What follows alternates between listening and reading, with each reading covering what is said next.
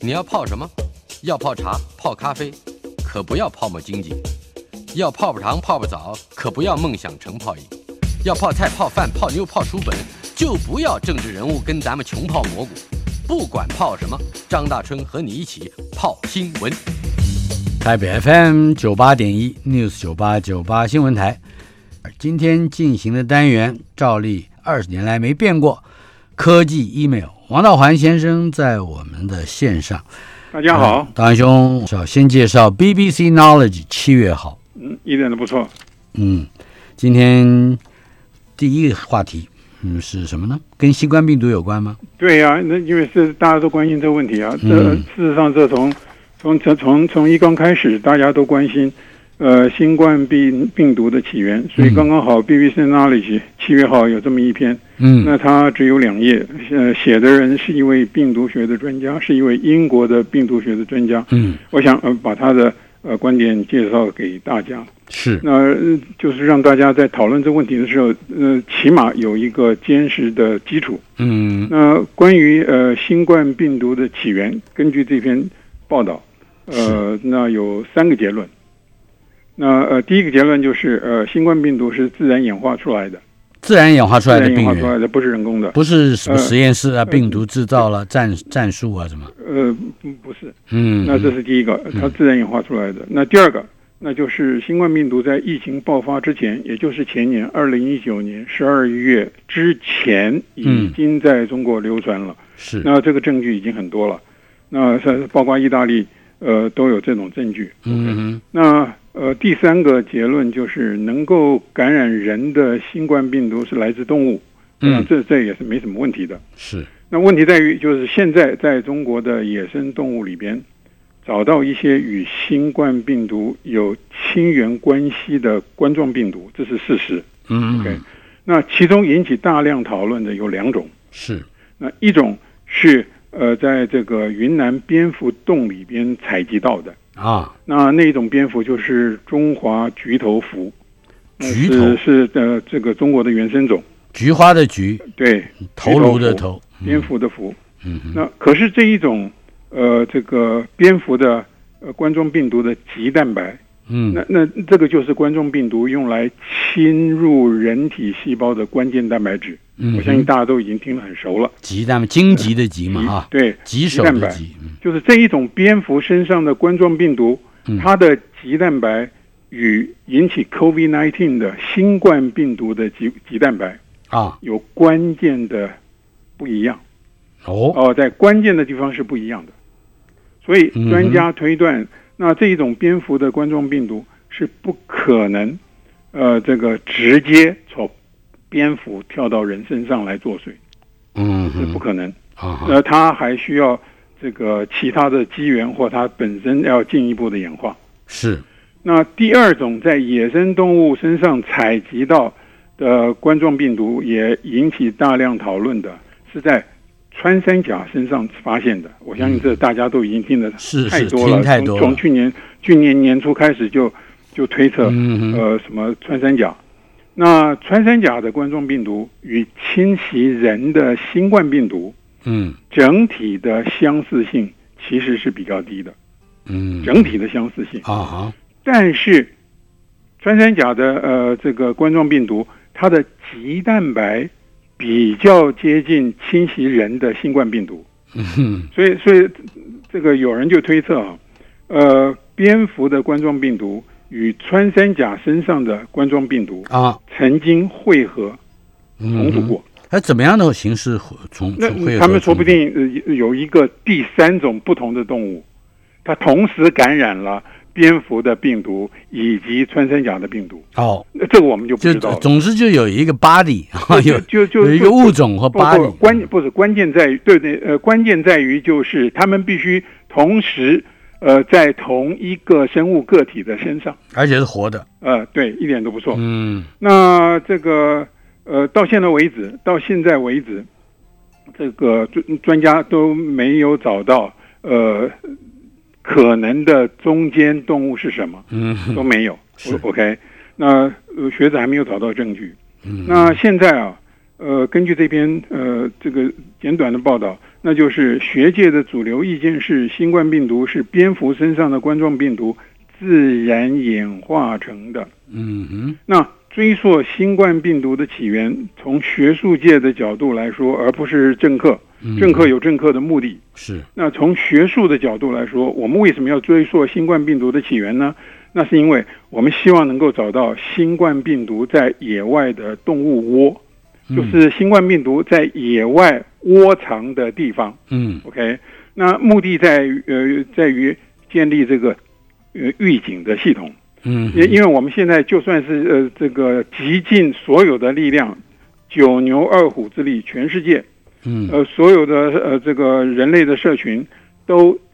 清零之后，嗯那假如这个病毒有野外的动物窝，它们也可能，呃，因因为呃什么样子的机缘再度进入人类的社群。嗯，这这就是为什么学术界、嗯、那么在意、那么关心、那么期望能够找到呃新冠病毒的起源的原因。嗯哼呃，它的着眼点是未来。是 OK，那跟建立预警的系统。一点都不错。嗯哼，哎，那如果是这样的话，我们对于另外一篇报道应该也会有很大的兴趣， 一其实嗯是吧？呃，其实一点都不错，你就是，呃，那就是为野外动物接种疫苗。那我真是超前部署哦。对对，所以这个是这是真的超前部署，嗯所以这这是这是一篇有趣的报报道。我我 我我看过去一年多好像都都没有人呃呃呃仔细的谈这个这问题。个让我们精神大振，眼睛一亮，真的。好，简单讲就是这样子。万一我们已经我呃万一我们现在找真的找到了嗯，呃新冠病毒的野外动物窝，那怎么办？是是，你不能全部扑杀也好像对，这这个就是问题，嗯这个就是问题。你我我相信你已经读到过新闻了，去年去对年年中吧，嗯那、这个丹麦就是要宣布要扑杀国内的呃这个。幼鼠啊一有一种雕，那那一那是那是一种雕科动物，啊，可是事实上是美国的原生种。嗯，那那个不过在欧洲是相当的流行，它已经变成农场动物。那啊养那一种雕，嗯目的在于取得它们的毛皮。啊哈，哦，OK，所以所以在丹麦，事实上有上千个那一种呃呃美洲雕的这个农场，那合计啊有一千七百万只，被杀了。对，一点都不错。去年嗯，扑杀了一千七百万只，这可不得了。哦他这个扑杀是为了取得毛皮，还是 no 为 no 了 no no 阻 no 阻 no，止病就毒？就是说。去呃，去年上半年就有学者注意到，嗯那就是呃，侵袭人的新冠病毒，事实上也可能侵袭人的宠物，猫啊、狗啊等等之类的。啊哈，然然后呃，这个丹麦发现了这个呃新冠病毒也能够感染这一种美洲雕。嗯 O K，所以所以那我这个呃，丹麦政府下了这个决定，目的很简单，那就是担心，呃，那么庞大的这个雕的族群，它也可能使得呃这个病毒有一个进一步演化的基地，嗯，所以它干脆就把它完全清零。是啊，实实实在讲，你这个我们说把它扑杀，嗯嗯，那那就现场的嗯这个呃观察的话，那是非常残酷的一个过程。是， OK，而且数量如此之庞大。对，那现在一个问题在在于，就是说，假如野生动物，呃，也能够感染新冠病毒，然后它们也可能变成这个新冠病毒在野外的藏身地，怎么办？嗯哼那所以，所以呃呃，这个超前部署的方式之一就是发展出，呃，使野生动物也能够使用的疫苗。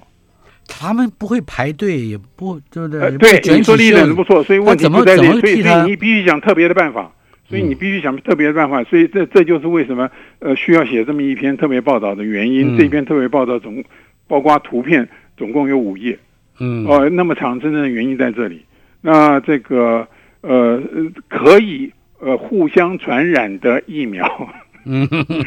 啊你了了解这意思吧？嗯那那这个呃，有有一种方式是使使得呃一一些个体，就是你你把那个疫苗呃敷在那些个体的身上，嗯然后使得那一些个体嗯愿意彼此互相舔，呃，又或者闻。呃，然后就可以接种这个疫疫苗。嗯那呃，然后或或者是你使得这个疫苗本身就具有传染性，是。所以非常有趣。哎，我觉得科学人或者是这个 BBC Knowledge 应该发一个征文的题目，叫做 “How to vaccinate the platypus affected”，是 吧？是不是？好，我们还有没有题目？有有，Back to the Moon。 Yeah, yeah, yeah。呃，现现在月亮呃月月球已经变得越来越热的一个呃太空探测的一个目标了。嗯这这是真的很难想象的。你想想看啊，呃，上一次人类登陆月球是美国人，是1969七二年，嗯一九七二年的年底，啊，一九六九年是第一次嘛。是那那一九七二年的年底是最后一次，那也就是美国第五次登呃登月。你是，想想看，一九七二年到现在，快五十年了。嗯是吧？那我我们前几年才才在庆祝人类登月五十周年，那那现现那这个我们明年又又要纪念 呃人类离开离开月球五十五周十年年，是是是， OK，那所以呃这一篇报道呃就就在呃呃讨论，就是我们呃这个长城的目标到底是什么？嗯，就是探月的长城目标到底是什么？是那很明显，呃，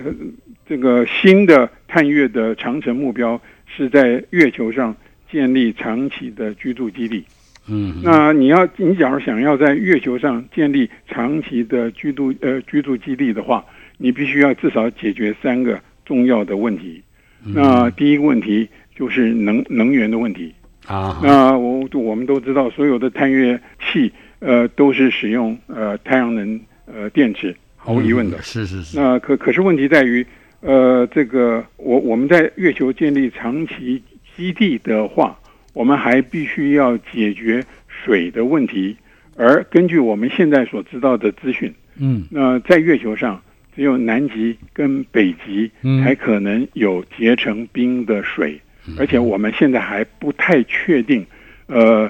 那些冰是以什么样子的形式储存在那里的。嗯哼，那问题在于，就是月球自转的自转轴是正的，是所以你假如想要取得水，那你必须呃，这个基地是建在南极或者是北极。那根据我们现在拥有的资讯显示，呃，南极的水比较多，北极的水比较少，嗯所以我们的呃基地最好建筑在南极的附近。嗯可是问题在于，月球的自转轴是正的。因嗯此南极或是北极，那这个呃永夜永昼的情形，呃，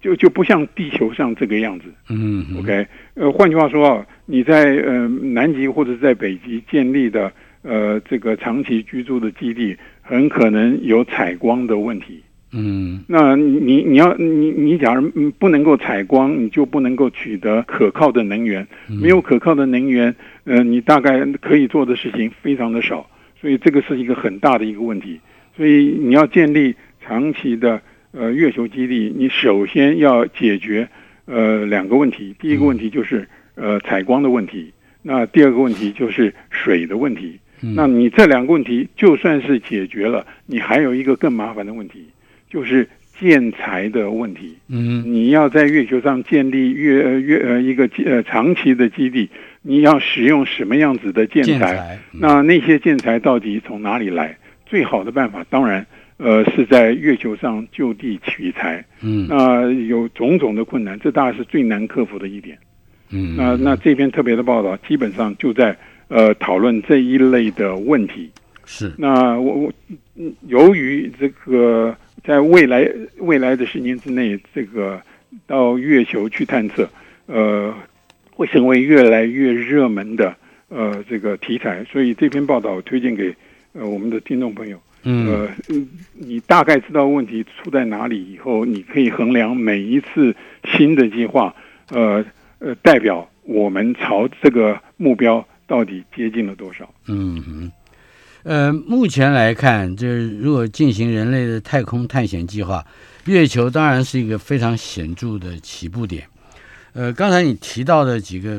落落大端都是困难的。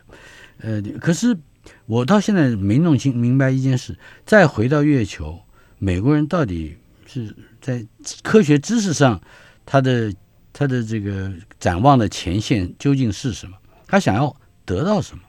哎，老严格讲起来，这是一个好问题，嗯，没有没有人能够知道。我我。呃我我我的意我的意思就是说，事实上已经有人讨论过了。哦，嗯为什么美国花那么多的呃这个呃资源呃是登陆月球，然后就停止不去了？那、呃对，最简单的最简单的分析结论就是，你花费了那么多的代价，你得到了其实相对来说非常有限。当然，呃，这、这个说法是指实质的经济利益。嗯 OK，那那你你现在又新一轮的太空竞赛开始了，那看起来仍然是呃民族主义、国家主义在那里作祟，而不完全是为了呃呃科学的目的。嗯，当然，从科学上来讲，事实上，呃，这个呃，我们现在也也知道，呃，即即使我们呃登月那么多次，即使我们在月球已经采回了那么多的呃标本，即使我们过去呃花了那么多的资源去探测月球，可是我们对于月球很多细节，呃。呃，知道的还是相当的少。你譬如说关于水的存在，过去已经得到了许多的证据，那一些证据都是间接的证据，而不是直接的证据。那一直要等到印度，呃，最近他们也参与了太空竞赛，哎对， 而一直等到等到印度，它发射的太空船降落月球表面以后，呃，发回的最新的资讯，确定月球上的确是有水。嗯 OK，所以在在科学上，呃，这个呃能够提供呃许多的呃前所未知的资讯，这一点是不成问题的。那真正的问题就是，呃，还是代价的问题。嗯 OK，这是第一点。那第二个，那你还要解决的问题就是，呃，现在没有一个具体的国际法律，呃，来讨论，假如有人上了月球，或是任何一颗呃太空中的星球，呃、呃，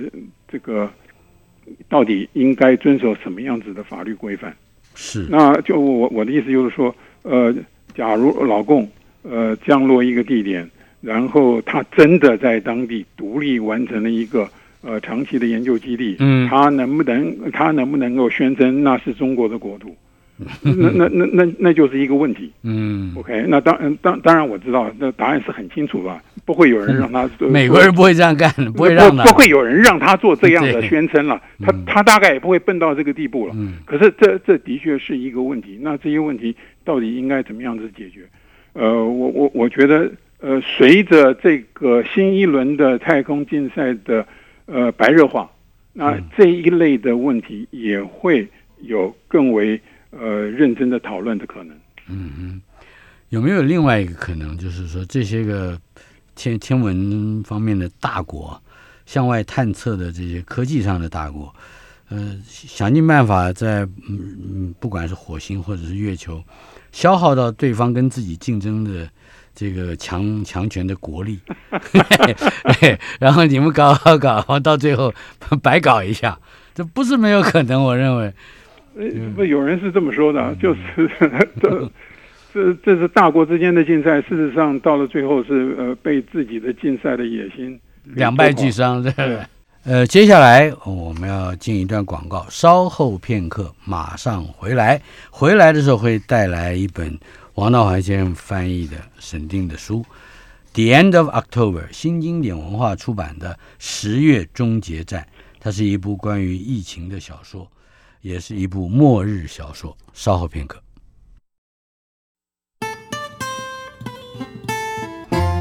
台北 FM 九八点一 News 九八九八新闻台科技 email 单元，王道环先生在我们的线上。Hello，道环兄，大家好。这部末日小说，呃，是你亲自翻，你很久没有翻东西了，而且我不知道你翻过小说，对不对？你以前二没十有年翻，前，二十年前，对，呃，那公元两千年，嗯哼。各位谈一谈翻小说的经验，呃，不，我我我那一部小说，呃，是一个科学家写的。嗯哼，那，呃，他写的是一个科学家的，呃，故事。嗯哼，那我很感兴趣。那而且那那本小说的作者本人，呃，是一个科学写手。嗯那他在 MIT 担任过呃写作学程的主任，嗯，所以所以我翻译那部小说，什么什么名字？呃，好小子贝尼特，好小子贝尼特，对对对我，好像有一点印象，我没看过。是是是是嗯是是，那那那其实也那也是意外了，啊哈，也也也是我也是这个嗯出版社找上门来，是那那我刚刚好觉得嗯我蛮喜欢那部小说的，而且当时嗯那部小说也不是太长的小说，是是所以哎，没有花多少时间我就把它翻出来了。这一回《十月终结战》是一部还蛮有分量的小说，Lawrence Wright 的有点作不品错。嗯，谈一谈这部小说。刚刚你已经说过了，那这是这是一本末日小说。嗯那我觉得呃，这个在西方的传统里边，呃，有大量的写这种小说的呃资源。嗯哼 OK，你你你，譬如说，你可以呃到古希腊时代有亚特兰提斯的传说，嗯然后古希腊时代还有更早的呃木马屠城记。啊 OK，嗯哼那然后呃，这个呃，意大利半岛，地中海的意大利半岛有很多火山嘛，啊对那所以这个呃，火山爆发，嗯那你最有名的，我相信大家都知道庞贝城，对对不对？那那相当于中国的东汉年代的那一次大爆发。嗯哼那我而且十九世纪还呃英国人还有人根据呃那一个史实写出一本小说，嗯叫做呃《古城末日记呃就是维苏威火山爆》，发呃，一点都不错。嗯哼那然后还有呃，这个他们他们呃，这个关于末日的资源，还有圣经啊呃，你对譬如说呃，这个旧约呃，嗯有上帝的发怒，上帝对于人的惩罚。旧约里里头的上帝太坏了 OK，嗯是那可是新约新嗯约启示录，你一定要看。嗯那哼 那末日清算，啊现在清算的呃，对，那那这个呃，他他们呃，就是呃，基督教呃呃，这个肯定世界总有一天要终结的。嗯哼那此事要终结，那所以要向往来世。嗯哼那这个启示录里边，呃，非常有名的就是四位骑士啊。对对，那第一位骑士，呃，就代表的瘟疫啊，嗯呃，骑的是白马。是 OK，所以呃，在在在西方的传统里边，写末日小说的资源是非常的丰厚的。嗯那那现代的末日小说，呃，它的主题大概就是外星人了、那我、外星人第一次出现在小说里边，呃，十九世纪就出现了吧？嗯哦，那然后呃，第二次世界大战以后有核子战争，是那然后有生物战，嗯哼呃，那然后现在有基因工程技术嗯等等的，这些都会引起末日联想对，一点都不错。嗯那然后呃，一九九零年代开始，那这个流行文化中呃有四三种嗯，这个导致末日的因子，哼啊哈那都有呃非常有名的作品。那那第一个就是大自然的反扑啦，好气候呃，变那迁譬如说这个全球暖化啦，嗯哼那呃我我我我我相信大家一听到这里就马上可以想到呃你看过的电影跟小说了。嗯哼那然后呢就是呃瘟疫 pandemic。啊 OK，大疫瘟疫流行 OK，然后那就是恐攻啊，恐怖攻击，小小型核弹小型核弹，哎这个更多了。对，对，每每两三部好莱坞片就有一部，嗯一点都不错。那然后呢？呃，我们这本小说就是《十月终结战》这本小说，那它嗯的核心的情节当然就是呃瘟疫了，就是嗯 pandemic、是 OK，那哎它它基本上是用一九一八年大流感为想象的蓝本。是， OK，那所所所所以基本上啊，呃，这一类的作品已经太多了。嗯那所以所以去年这一部小说出版的时候，有人说它是纯预呃这个呃这个神预言。神预言，呃对哎对对，那那我我我其实嗯嗯并不这么看，因为我的意思说，在过去将近三十年来哦，已经有太多的专家学者提出种种的警告跟呼吁，嗯说这种事情是一定会发生的。是， OK，那所以所以这严格讲起来不算什么神预言。那这一本小说的作者呃倒是蛮特殊的，他倒是有很多神预言啊，呃，不是，我是说他蛮特殊的啊哈就是呃，他是一位新闻记者，是，而且是一位调查采访的新闻记者。嗯哼那我们在台湾呃似乎没有这一类的记者，嗯 OK，那我我能够想起来的，就是以前的《中国时报》的记者林兆珍，是，他他现在已经是台大新闻研究所的真的大教授了。嗯 OK，那呃，可是在美国，哼，在美国有不少调查记者写出来的书，嗯呃，是我们读研究所呃都会呃这个呃教授指定的必读书。嗯哼，所以这个这个这个就是说，呃呃，调查采访这一件事情，呃，至少在美国嗯是是一个很严肃的事业。嗯哼，那所以呃，这本书的作者劳伦斯莱特，呃，他得了不少的奖，是，呃，他的调查报道嗯得了不少的奖，他是特别有名的，呃，就是呃关于九幺幺的九幺幺之后，是，二零零六六年，他出版了一本书，嗯那就是在追溯盖达组织的呃整个的呃发展的过程，嗯哼，最后酿成了九一一的恐攻。是， OK，所以那那那一本书，二零零六年出版的这本书，等于是呃呃呃呃，你假如要我把它取一个副标题的话，那就是盖达组织的兴起。嗯哼，那那呃，这这一本呃调查报道的书，呃，在二零零七年得到美国的普利兹奖。是，那这个是美国呃新闻界最高的呃荣誉。嗯所以，所以事实上，呃，劳伦斯莱特、嗯他得了不少这一类的奖。嗯哼， OK，那呃他算是大佬级的人物。嗯，那、他他写这部小说，他今年七十四岁，是，一呃，他九就四七是算年龄他也是大佬级了。是啊了，那可是以他的成就而言，那他的确是名副其实的大佬级，这是嗯，毫无疑问的。他也写过电影剧本，他写过电影剧本，嗯也这个我看。过那个 Denzel Washington 跟对对对，一九 a n 九 n 八 a 年， Bannon 演的，呃，一九一九九八年的对，那一本剧本反映出的是，呃，他对于美国中东政策的批判，以嗯，及他本人对于中东情势的认识跟理解。嗯是，呃，因为啊，劳伦斯莱特是一个很很特殊的呃记者，嗯，怎么？讲呢？就是他是美国南方人，嗯那这个他呃大学毕业以后，应该是一九六零年代末期吧。他大学毕业以后跑到开罗去嗯，念了一个硕士学位。是那他的那个硕士学位是念的是比较语言学。嗯哼，那他在念硕士学位的同时，他在当时，呃，在他念硕士学位的大学里边教英文。哦，所以，所以我我在猜，他对于中东的认识跟了解是有第一手资讯的。啊哈， OK，那问题在于就是，呃，他一好像一直到一九九八年，嗯，呃，他才开始利用他的这一些资源，他的是经验，他的这一些资源。哎，在一九九八年，他的那部电影《The Siege》，就是刚才讲的这个这个你刚刚提到的，你可以说双语或者是两个文化的背景。我认为那部电影里面的其中一个教授就是他自己的化 身，真的，就就是你可以看得出来，嗯他对于中东局势的认识跟理解，以及他对于美国政策的批判，嗯哼，这个是毫无疑问的。是 OK，那呃，嗯我我我呃有趣的在于啊，我嗯，就是他在一九八零年代，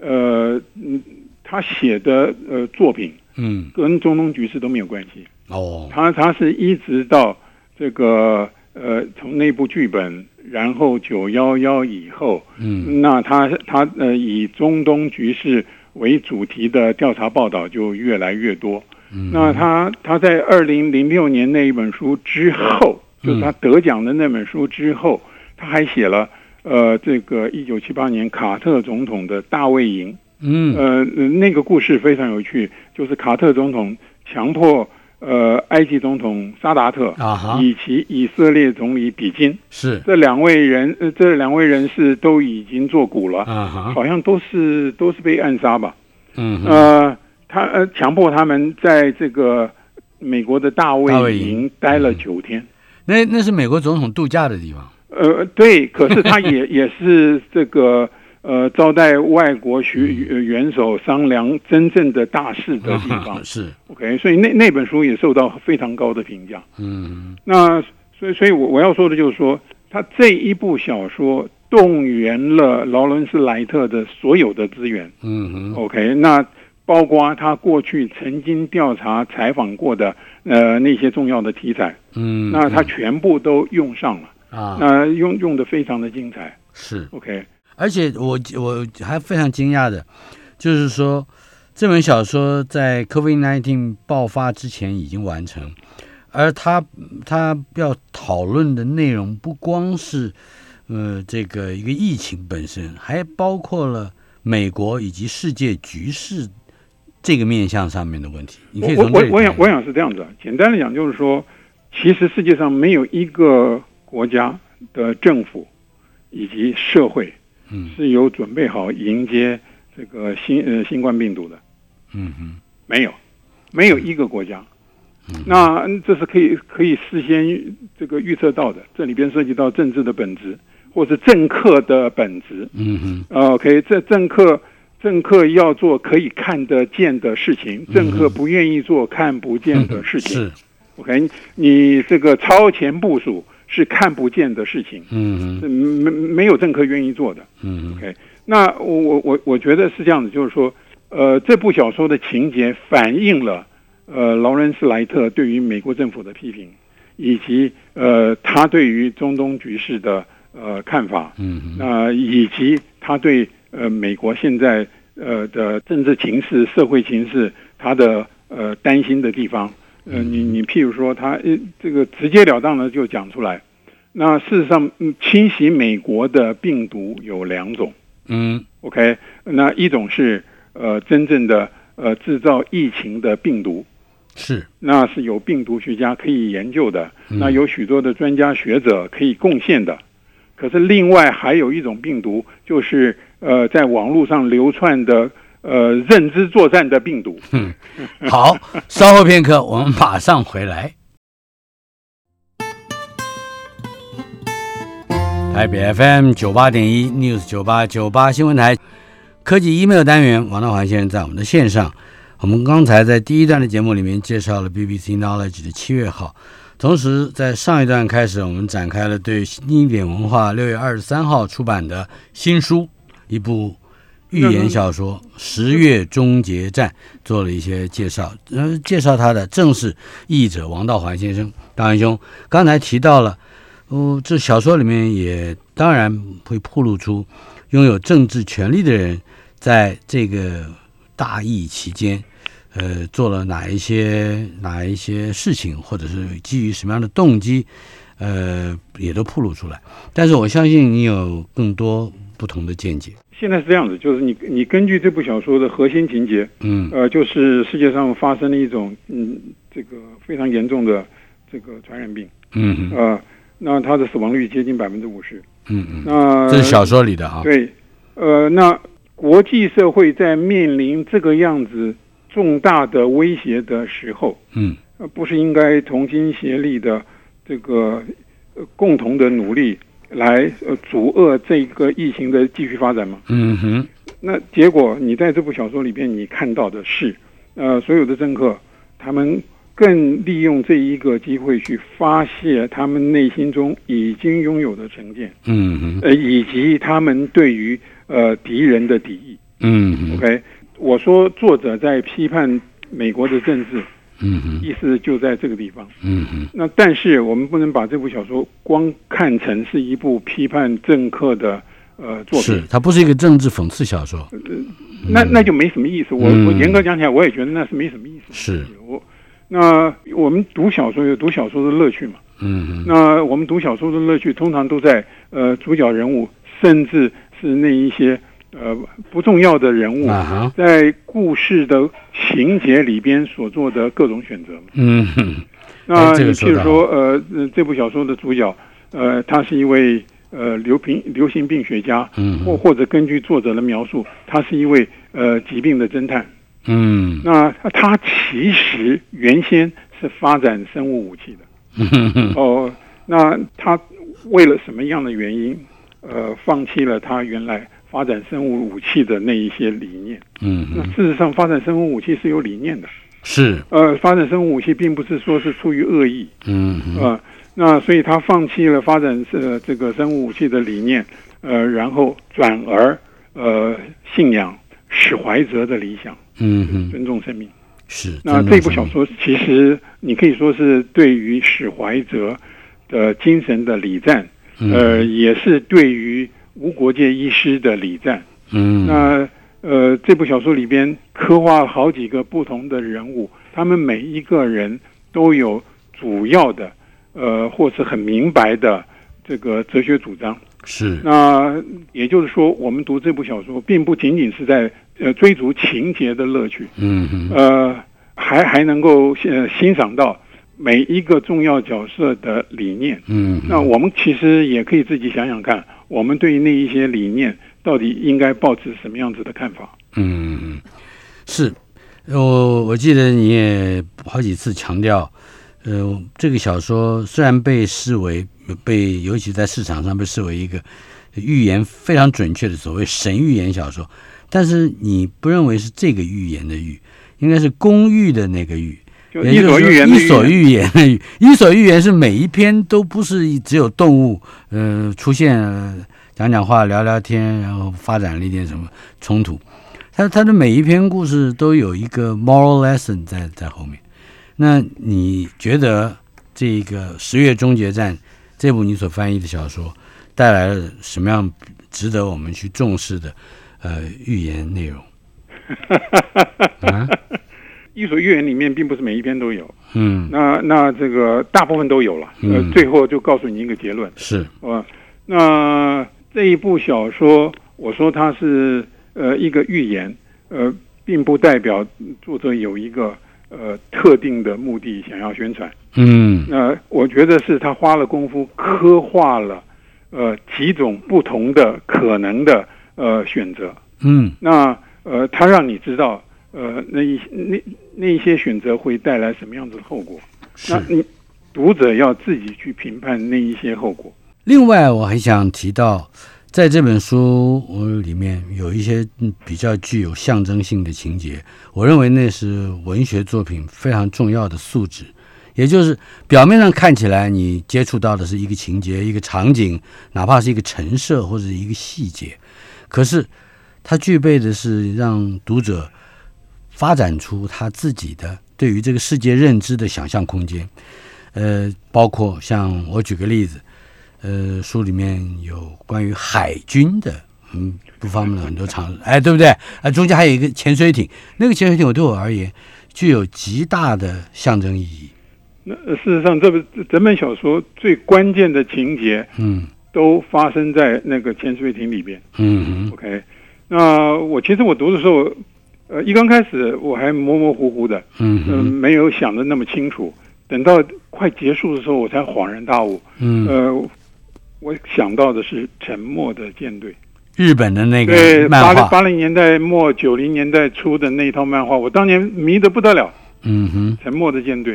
一对点都不错。那个那个舰长叫海江什么？我海江田四郎我我舰长嗯我我愿意，我愿意再重看一遍，这是毫无疑问的。因是，为因为事实上，这个小说的情节里面有一部分的对话，事实上还不满一页，啊，只有几句。是，那那几句对话已经透露了玄机，就是这个我我认为是跟呃沉默的舰队完全可以互相呼应的。嗯哼。 OK，哎，顺便问一下是，记不记得沉默的舰队海江田四郎舰长后来怎么样？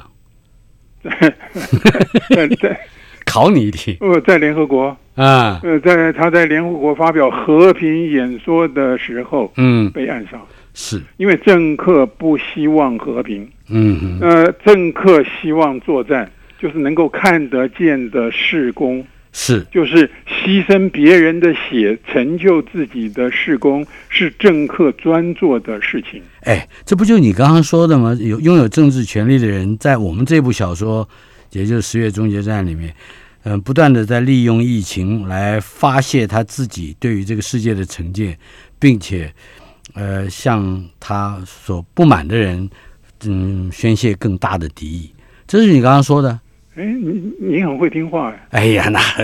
岂敢岂敢！不过你还提到过一点，我觉得也可以，你再告告诉我们一下，那就是，呃，这部作作品的作者 Lawrence Wright，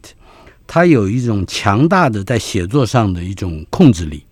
他并没有去呃，这个不知依于湖底的去去铺露它的这个细知识细节，呃，或者说是卖弄的各没方没有，面，嗯就是说他不会利用他的小说来宣泄他自己的感情，嗯，他那个他的感情在我看起来是是收的很紧的。嗯，嗯那很多关键的情节或者很多关键的心理的转折，就靠一两句话。是 OK，那是他他呃这样子的这样子的写作风格是我比较欣赏的。嗯哼，最后对于有可能有机会接触到这本书的读者，你有什么建议？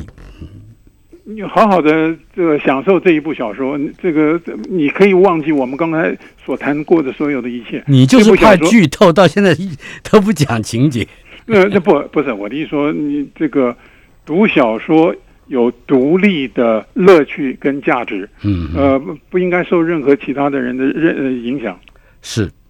清朝的诗人赵欧北就曾经说过：“这个国家不幸，诗家幸。”